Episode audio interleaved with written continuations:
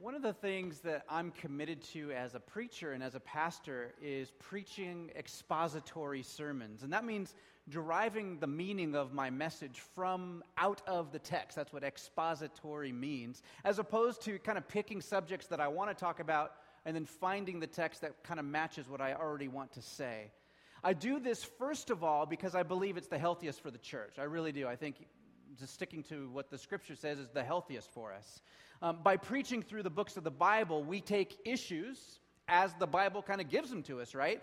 Um, expository preaching forces me to preach the whole Bible, even the parts that are totally weird. Like, I actually want to do a series on Samson and some of these weird. I mean, have you read that recently as an adult? Like, there's some weird stuff in there. Anyway, um, preaching through the Bible makes us deal with, with weird texts, with, um, with texts that you might consider boring, like genealogies, and I think together we found that those are pretty cool. And, uh, and it also forces us to preach through the hard texts, the controversial ones. I do that because it helps me avoid preaching the things that I just want to talk about all the time. And let's be honest, what the world really needs and what this church really needs is, is a lot more of what the Bible has to say than what I think I want to say. Amen? So at Lettered Streets, we, uh, you know, we are engaged in, in current events, in uh, things that are going on, and we do that in our liturgy through the pastoral prayer time. Um, a couple weeks ago, we recognized the shooting in Charleston, and we, we had a time of silence. We named the names of, of those victims, and we prayed over that. But that wasn't in our Bible text that week, and so we stuck to the script as far as what the scriptures were saying. Um, and it just so happens that two weeks ago, our text was in 1 Corinthians 6 9 through 11. Here's how that reads Or do you not know that the unrighteous will not inherit the kingdom of God? Do not be deceived. Neither fornicators, nor idolaters, nor adulterers, nor effeminate or homosexuals, nor thieves, nor the covetous, nor drunkards, nor revilers, nor swindlers will inherit the kingdom of God. Such were some of you, but you were washed, you were sanctified, you were justified in the name of the Lord Jesus Christ and in the Spirit of our God. In this passage, the Apostle Paul was responding to some specific issues in the church of Corinth around 55 AD. And it just so happens that when we explored that text together, we saw how clear the prohibition was against greed, which is something that a lot of us struggle with in America here. Uh, we saw how clear the prohibition was against adultery and slandering our neighbor and gluttony and premarital or extramarital sex and same sex sex. And it just so happened that a year ago, when I, or I say it just so happened that we come upon this, because a year ago when I was saying, okay, we're going to preach through Corinthians, I had no idea that this sermon would come like right before the Supreme Court decision. So I am not preaching about Supreme Court decisions or gay marriage or any of those things. It just so happened that this is the text that we land on uh, a couple weeks ago. And we concluded that sermon together on June 21st, and we humbly recognize together that every single one of us is broken sexually. We recognized at least three realities after looking at that text and, and, working through it. First of all, we are all broken, but through faith in Jesus, we have been washed clean. Amen? We are all broken, but through your faith in Jesus, I mean, that's one of the promises of the gospel, you are washed clean. You are made a new person. And we are now waiting for wholeness. Because if you're honest about yourself, and I'm honest about me, I'm not right yet. Like my sins are forgiven, and I, I think I'm a better man than I was 10 years ago, and a better man than I was five years ago. But I have a, ask Corey, I've got a long way to go to be whole, right? And so I am washed clean, and so are you, but we are waiting for wholeness. Second, in our current cultural context, there is an unfair emphasis on same sex relationships that is disproportionate to other sins in the church. Uh, in the evangelical church, for example, it's pretty common, at least for guys, but everybody nowadays, to talk about porn addictions. Um, we can talk about divorce, but somehow same sex attraction or issues pertaining, uh, pertaining to transgender um, things in our community are seen as extra super sinful. That's a lie. Kids are not committing suicide because they screwed up and slept with someone before they had marriage. Kids today in churches are committing suicide at a higher rate than other kids because they're wrestling with their sexual identity and they do not feel they have a safe place to talk about it. And I concluded that sermon two weeks ago saying that's got to change. It's got to change starting with us. We've got to be a safe community to have these conversations. And I vowed to you that I am a safe person to talk about when and if you're struggling with that or your kid is struggling with that. And I plead to you for Corey and my sake. We've got three kids. And when they don't want to talk to us about stuff like that, are you going to be a safe community for them to go to? That's where we need to get to together. Which leads us, thirdly, to the reality that while theologically I believe we need to be obedient to the biblical text in maintaining that sex outside of marriage, adultery, and gay and lesbian sex acts are not God's intent. But we can't simply say, don't do it. That's not a good enough answer. The gospel, if you read the Bible, is not a negative. It doesn't simply say, don't do such and such. It's primarily an invitation to something even better. It's an invitation to abundant life. So, what we need to do as a church, then, and what I want to do today, is talk about a positive way forward that is more than just saying black and white no. What vision of a whole and healthy life can we support? In other words, if we're washed and waiting for wholeness, how do we wait well? And that's what I'd like to talk about. And I think we'd better pray.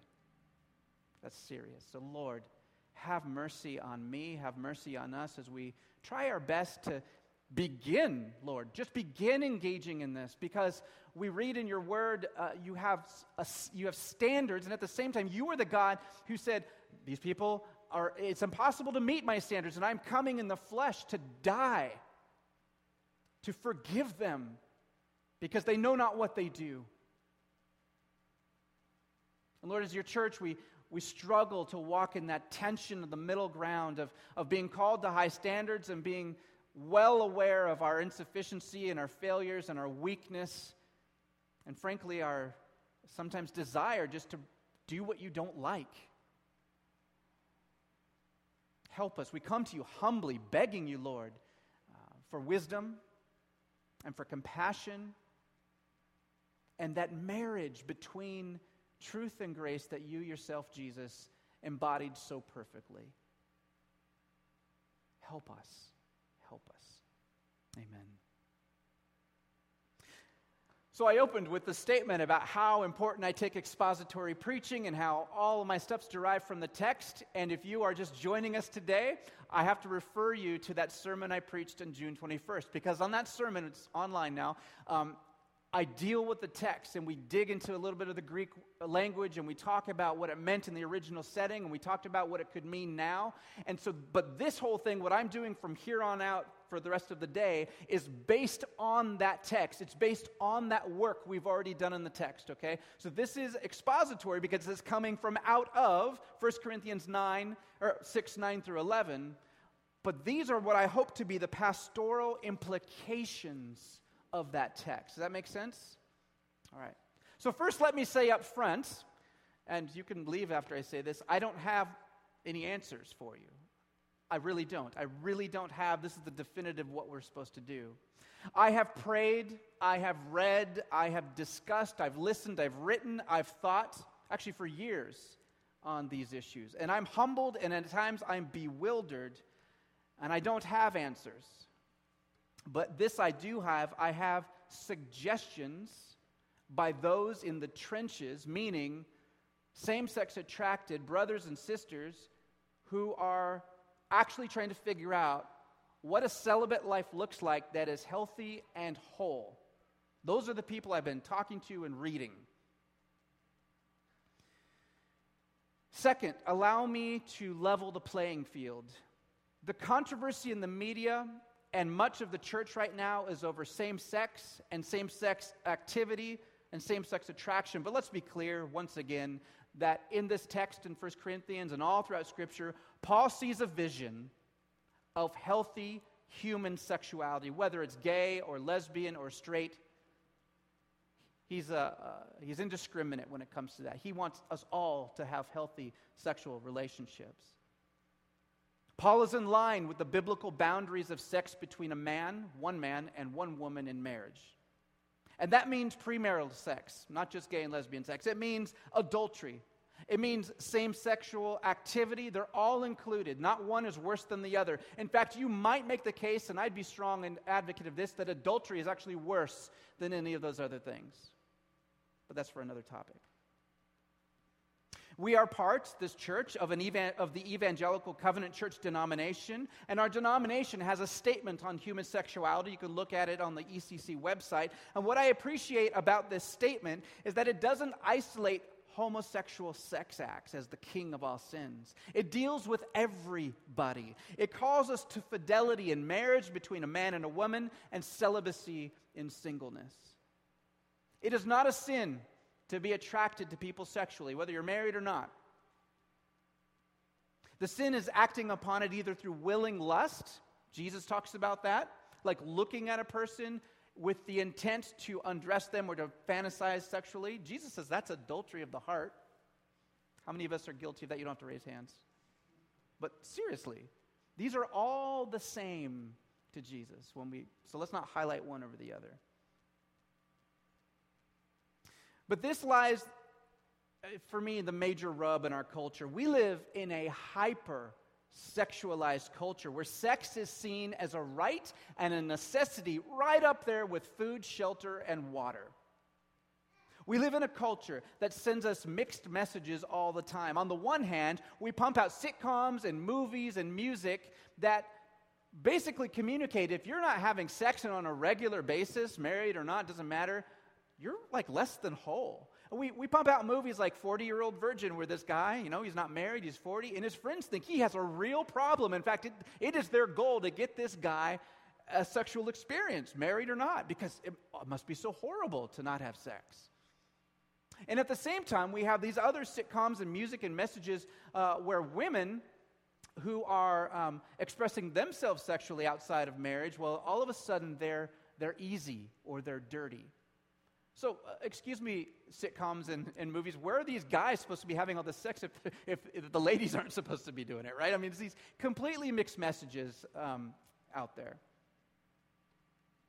And with all the attention on celibacy for same sex attracted people, I fear that the group that gets overlooked most right in our churches are the straight, non married believers. Our brothers and sisters who are striving to live celibate lives in a world that at every corner entices us into sexual relationships and makes them feel marginalized for not doing it. Now, as the argument goes, at least straight singles have the opportunity to get married someday. And yes, that's true. And as a happily married man, I speak very humbly on this issue. You know, preaching is a terrifying activity. Um, I'm called to say things that I think the Bible is saying, but I don't always do. I don't always think. I have hard time with. So I'm, I say this as a married man with three kids, so you know that I've had sex three times at least. Okay, so I, I, I just I'm coming at this like, like this. All right. I mean, I'm not an authority here, but the scriptures are that, that we're preaching through, right? And I happen to know from my pastoral position and the privilege of listening to many of you that marriage is not the magic bullet for sexual fulfillment either.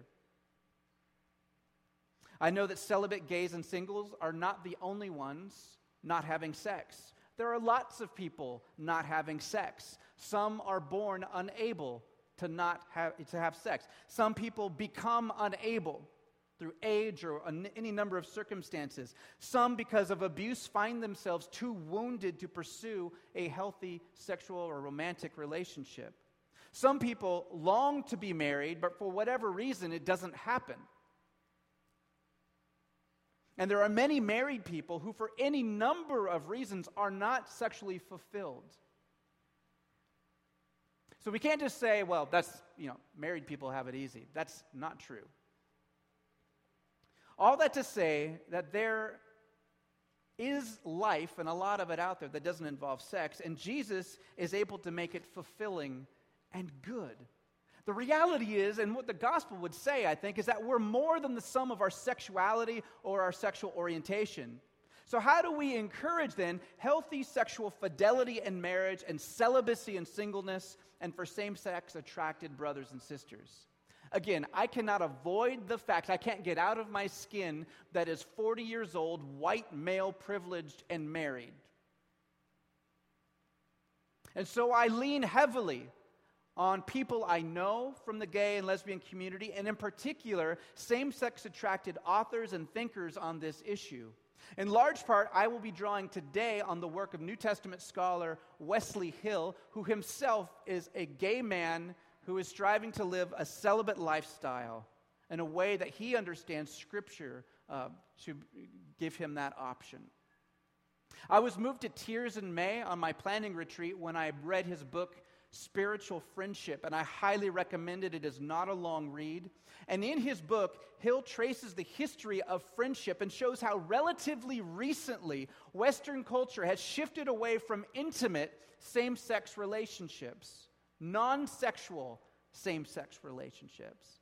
You see, one thing I'm finding among uh, reading works from gay, lesbian, uh, and straight scholars alike is that the main issue for people isn't sex. It, it's sin, of course, but the sin, though, it's the way it plays out in its isolation, its loneliness. Intimacy loss that was once shared by two or more people has now been centralized in marriage. Hill cites the work of Niobe Way, a sociologist at New York University. She shows that boys and adolescent males in our culture show high degrees of intimacy, often sleeping together, I mean, in a non sexual way. You know, you camp out, you're in the same sleeping bag, you're in the same covers. Uh, I used to sleep out in the tree fort when I was like seven years old with a couple of my best buddies, right? And um, boys in our culture frequently talk on the phone. They share their deepest secrets and intimate emotions, all in a non sexualized way. Our culture still provides space for boys to be non sexually intimate with each other. But her research shows that as boys mature in our culture, that allowance, that space in our culture for an intimate non sexual relationship goes away. It doesn't exist, it's not normal. And so suddenly, boys put up a wall and they develop defensive egos that translate into the idea that men just aren't in touch with their emotions.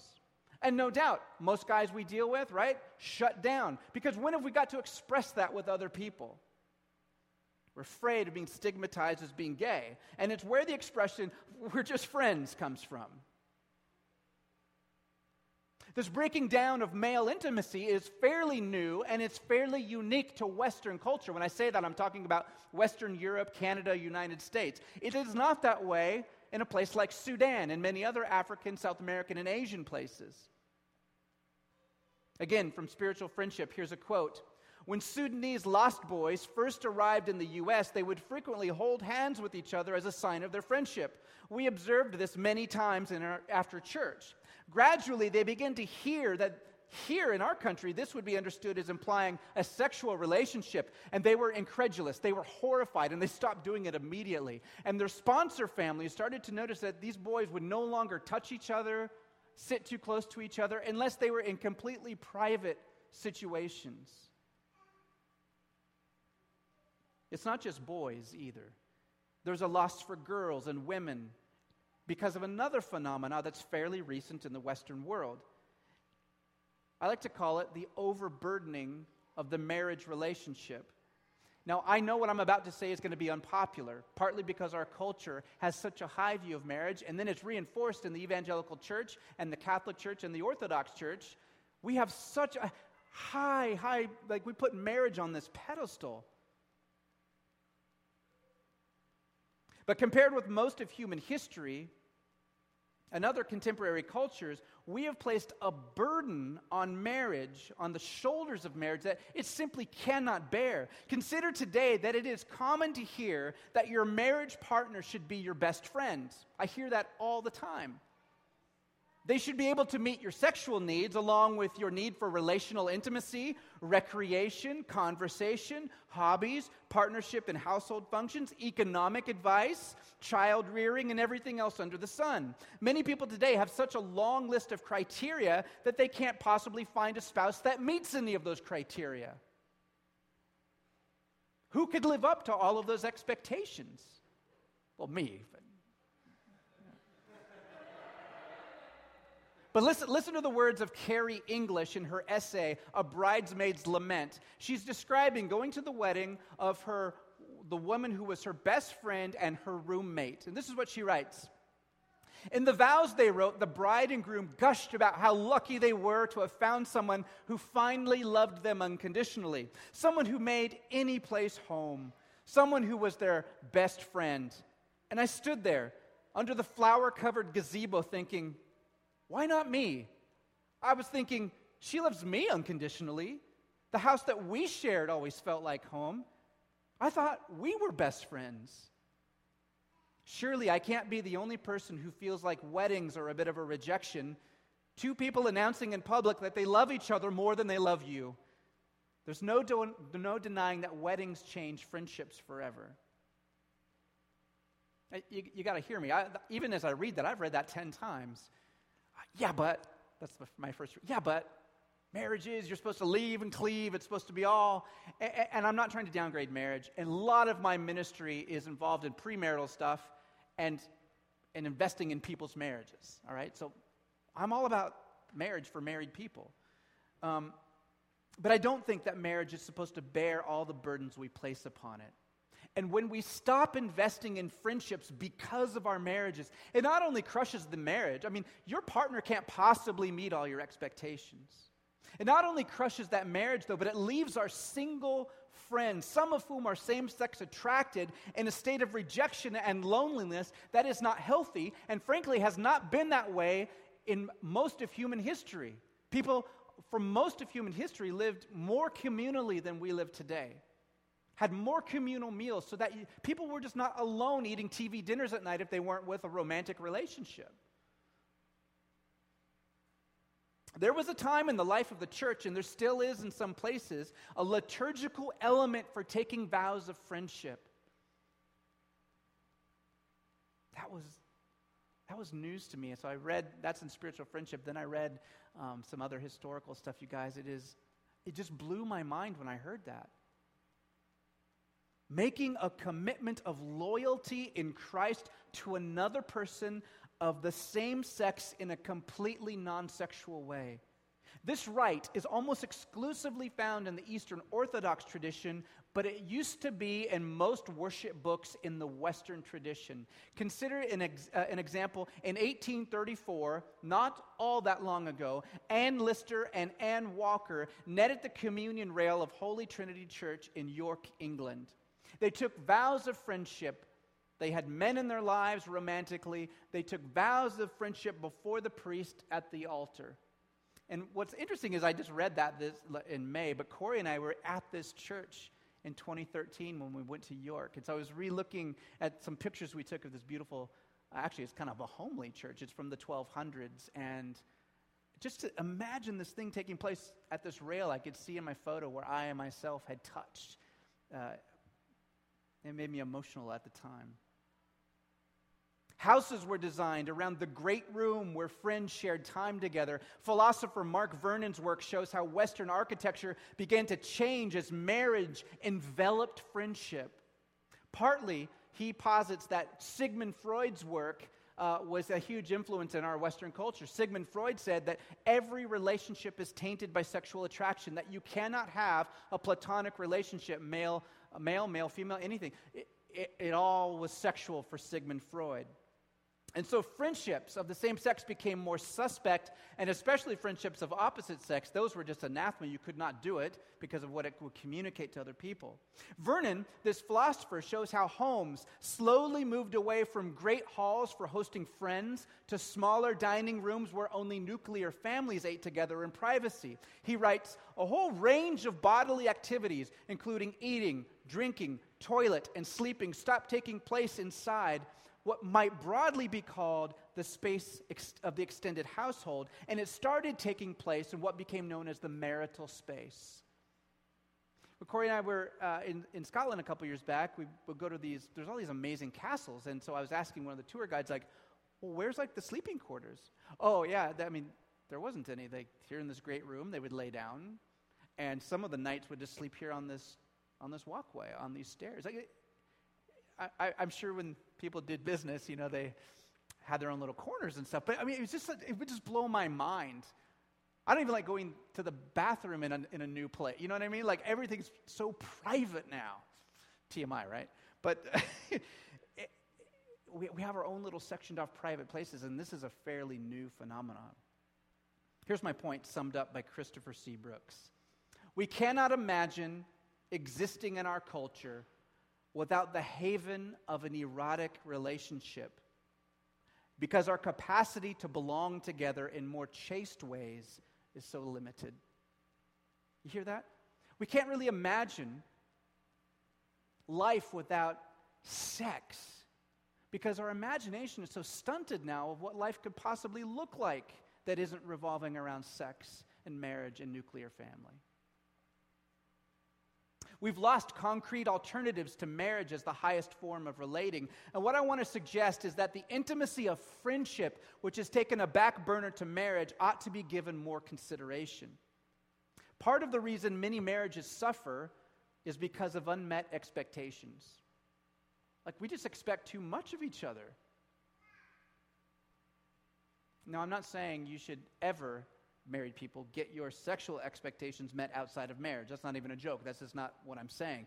But there are certain things that a friend sure could help you with that possibly your spouse is unable to. Is it realistic to think your spouse should be able to meet all your conversational needs, all your recreational needs, to be interested in all your hobbies plus your career? Isn't it possible that a good friend or two could be a healthy way of expressing intimacy in certain areas of life, not because your marriage is deficient, but because it was never designed to replace your friendships? I want to call on us to invest in deeper friendships. Consider David and Jonathan, who Jess read about earlier. David, an enemy of Jonathan's father, became king in Saul's place. And even after Jonathan died and David became king, he reached out to Jonathan's son, a crippled young man, and brought him into his estate. And David made him an heir of his kingdom and his estate. What a friendship.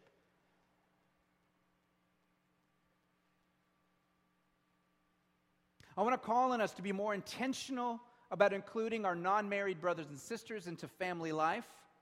A lot of you I know already do holiday meals. That's wonderful. I know many of you have regular standing dates with some non married folks in our church, and that's, I, I love that. That's awesome. Uh, I think we could do better in my house. I think all of us could do a better job at opening our tables up, opening up, um, hey, I'm going to the park. Does anyone want, just throw it out there, you know? Include people.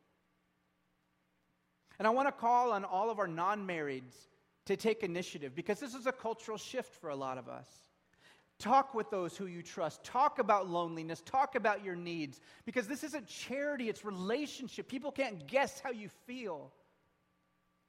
We need to help each other out. But I think there's depth of intimacy that could happen here that is outside the realm of sexuality. Friendship, deep and intimate, can be one way to help us who are washed from sexual brokenness to wait well for wholeness. And it's certainly something that is helping celibate gay Christians like Wesley Hill find intimacy. But I think it's actually something I could benefit from and we could all benefit from at the same time. Let me say this, though. As soon as I, I went on the spiel about friendship, and I think it is a powerful tool, I think it is a powerful thing, it is not the magic bullet either. Wesley Hill himself talks about great, I become really close with this guy friend, and that's wonderful. And now I start to sometimes become attracted to him more than a guy friend, right? He goes um, at the end of hanging out in an intimate friendship, he still goes home alone at the end of the day. So there is still loneliness that can take place. And this is where another celibate gay Christian writer is helpful. His name is Matt Jones, and he writes about how the church wrongly identifies the LGBT community by their sexual struggles. We don't go around saying, Oh, do you know so and so, the porn addict? Or do you know so and so who got a divorce? Or do you know so and so who committed adultery? We, we don't talk about other people that way. I hope you don't. You know, but what we should, you know, you know, the new person who's gay, or we, we talk about people with these labels. Gay and lesbian brothers and sisters don't want to be known for their sexuality. They don't want to be singled out as if their sin or struggle uh, were their identity, suggests Matt Jones. So, what can we do? I think we do the same thing as we do for everybody else. We present a compelling gospel that points to Jesus and engages in mission here on earth. Eve Tushnet, a gay celibate writer, says, You can't have no as a vocation. Thank you, Collins, for passing that article on to me. She says, You can't have no be your vocation. If all the church says about sexuality is no, unless you're in a heterosexual marriage, that's not really a lot to live into. Like, okay, I'm gay, I want to follow Jesus. My job is to not have sex. That's it? That's the best we can do, church? No. The gospel is bigger than no. Matt Jones writes The possibility of being single my whole life, especially since I'm not particularly gifted at celibacy, started to seem for me far more viable when I began to envision a future proclaiming the gospel while fighting against injustice alongside a familial community rather than a future fighting uh, rather than a future fighting against Netflix's automated, automated episode queue alone in a dark apartment. So for Matt Jones, a celibate uh, gay man, for him, it's the, it's the work of the gospel. It's being engaged in mission, fighting for justice, worshiping together in a real community that isn't just about Sunday. And that's where I think Lettered Streets is probably has a unique foot in the door. There's a lot of great churches. I think one of the things that our church does well and is growing in is trying to do community well. You know, yeah, we worship on Sunday, and then we have dinner, and we have groups that meet throughout the week. And we're trying to have picnics in the park, and we do mission projects together. And there's opportunities if people want to engage. We have a lot of room to grow. But there's ways we can engage in God's mission together, together. See?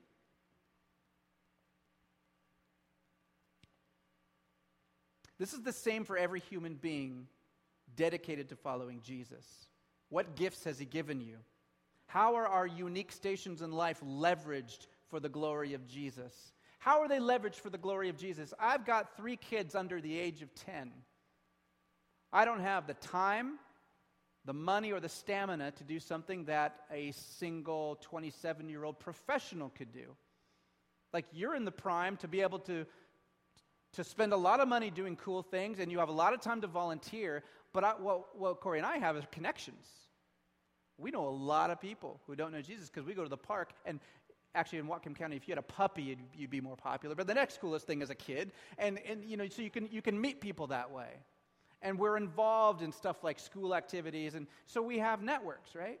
And then some of you are at the prime of your careers. Your children are grown. Uh, maybe you have grandkids uh, on weekends or something like that. But you have maybe your highest earning power ever. You've got wisdom. You've got patience that I'm still learning about.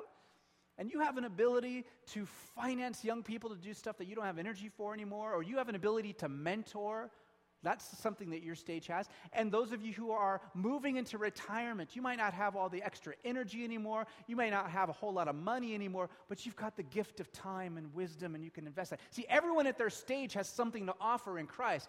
And what these guys are saying, these writers that, that I'm reading, um, is that for a gay and lesbian celibate person, there's time, there's, there's an ability, almost an inherent ability. What Wesley Hill was saying is he gets people intuitively, like more than the average guy. He's more sensitive. And that's not just a cliche gay thing, like that, he is more sensitive. Uh, as a person. So he knows that he can help foster relationships, that people need him. He feels needed. You need to feel needed. You have something to offer that no one else in the world does in Christ. That's the kind of community we need to be. The Apostle Paul was like that. He wasn't married, he struggled. But look at all the things he could do that are different than what I can do. We need to celebrate singleness instead of making people feel that they're incomplete until marriage. The worst offender are often churches, and it's also often people that say, Are you dating anyone?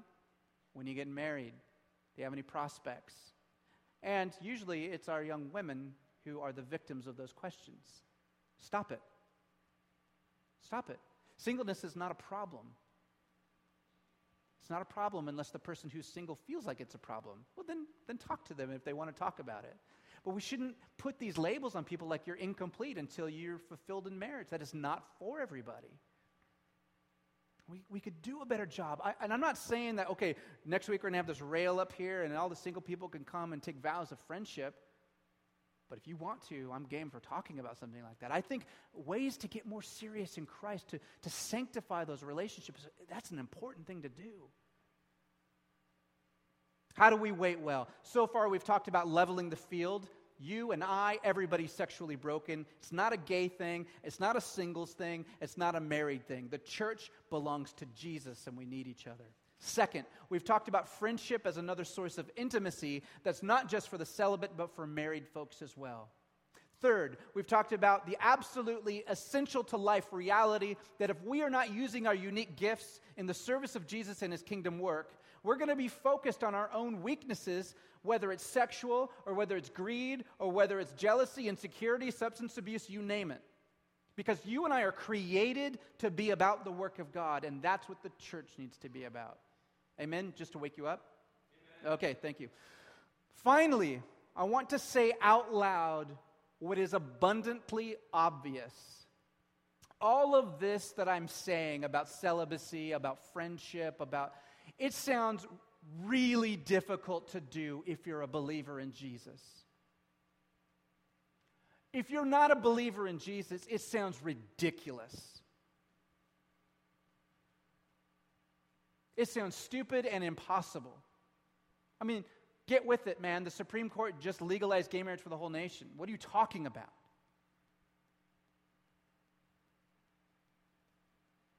How will people from the LGBT community come to a saving relationship with Jesus if we don't just get with the times and condone things like gay marriage? The answer is the same way that you came to faith in Jesus conversion through the power of the Holy Spirit. If you were to tell me, if I were to go to a church when I was, before I was following Jesus and sinning sexually openly, and you were to tell me, hey, come to my church. You can't have sex anymore. You know, you, you can't do these things. Um, that's the gospel. I say, screw you. I'm not coming to your church. That's not what I'm about. See, I never came to Christ because of a good argument against my morals. I came to Christ because I came to a church and I'm pretty sure the Holy Spirit led me there. Corey actually um, said, I think we need to start going to church when we were first married. Uh, whatever. Go there. And I had an experience. I can't explain it. The Holy Spirit gripped my heart. And I began to change from the inside out. It wasn't a decision. I wasn't smart enough to come to Christ. I wasn't especially good. In fact, quite the opposite in a lot of ways. But God was ready for me and I began to change in ways I couldn't understand. Little things, language, being a sailor. Yeah, the F word can be used as almost any verb noun. It, but, but it just became distasteful, like really quickly after this conversion. I'm not saying that if you swear you're a bad person. I'm just saying that for me, it was just like this, this change in my lifestyle and the way that I saw the world. What the world needs is conversion, people, not your best arguments. Our job is not to make a vision that is attractive to someone who does not see the need for their own change. The person who is fine sleeping around before marriage will not be attracted to celibacy without the work of the Holy Spirit. And neither should we expect people who are from the LGBT, uh, LGBT community to come running if not for the conviction of the Holy Spirit. Our job here as the church is to love Jesus and to worship him fervently, to proclaim good news of his incarnation, of his death and resurrection, and his promised return. We are to do mercy and love justice and walk humbly with our God. Our job is to keep developing deep friendships and refining our character in Christ so that our lives are good and our fellowship is healthy. But in the end, brothers and sisters, it will take a work of God. Because conversion is a process that is done by the work of God. I converted, yes, to follow Jesus, but I am being converted every day trying to submit more and more of my flesh to Christ. So are you. And we can have faith that the Holy Spirit continues to convert other people. Let me close this message with two examples from Wesley Hill's recent blog a few days ago. Say you're a smart, capable American liberal attending an Ivy League university.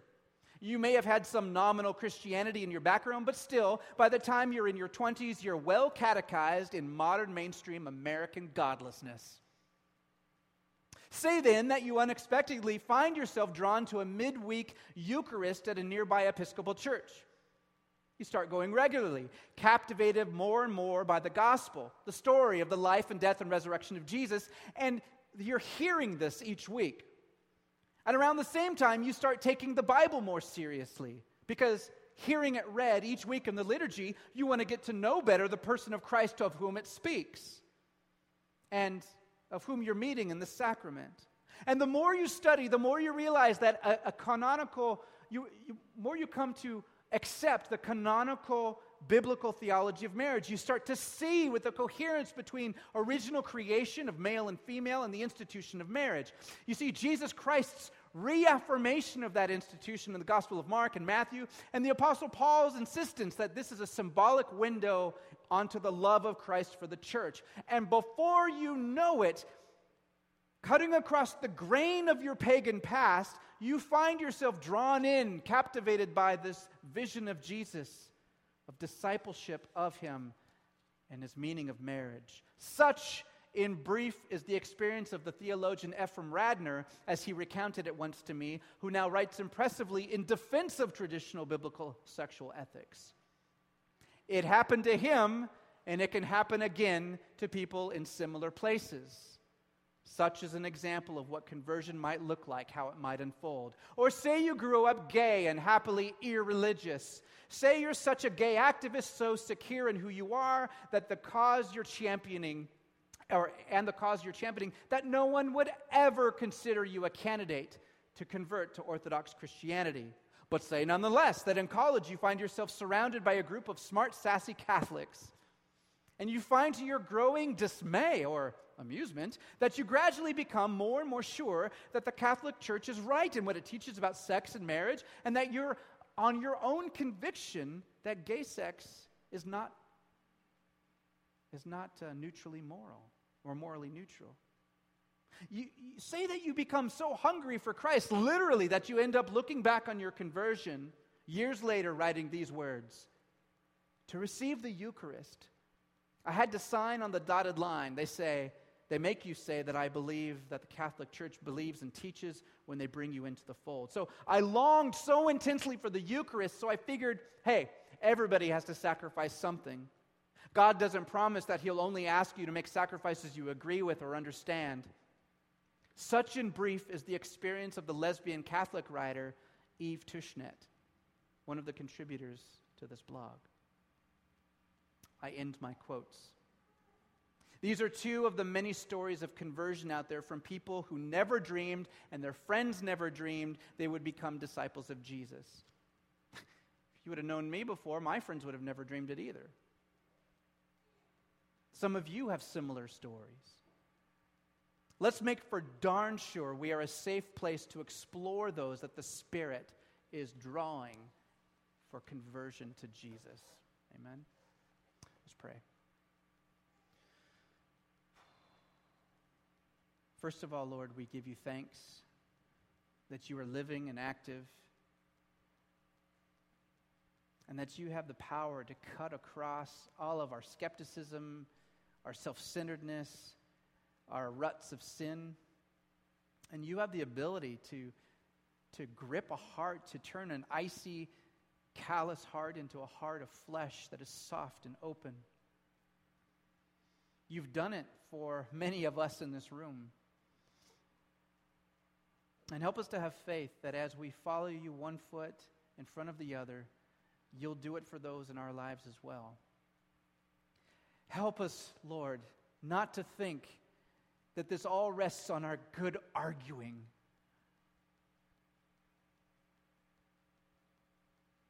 Help us, Lord, from the fallacy that simply making a stand here or there is going to, to change anything. Help us, Lord, to also see that, that conforming to culture so that we don't scare people away is also not the way that you work. Help us then to have eyes to see and ears to hear what you're actually saying, what you're actually calling us into. Help us to be faithful to your word and to have hearts of enormous compassion. And we pray for the great privilege, Lord, of being a church that is a safe place to talk, it is a safe place to include other people, God, who are on the journey of conversion. Help us to extend the same grace that you have extended us. In Jesus' name, amen.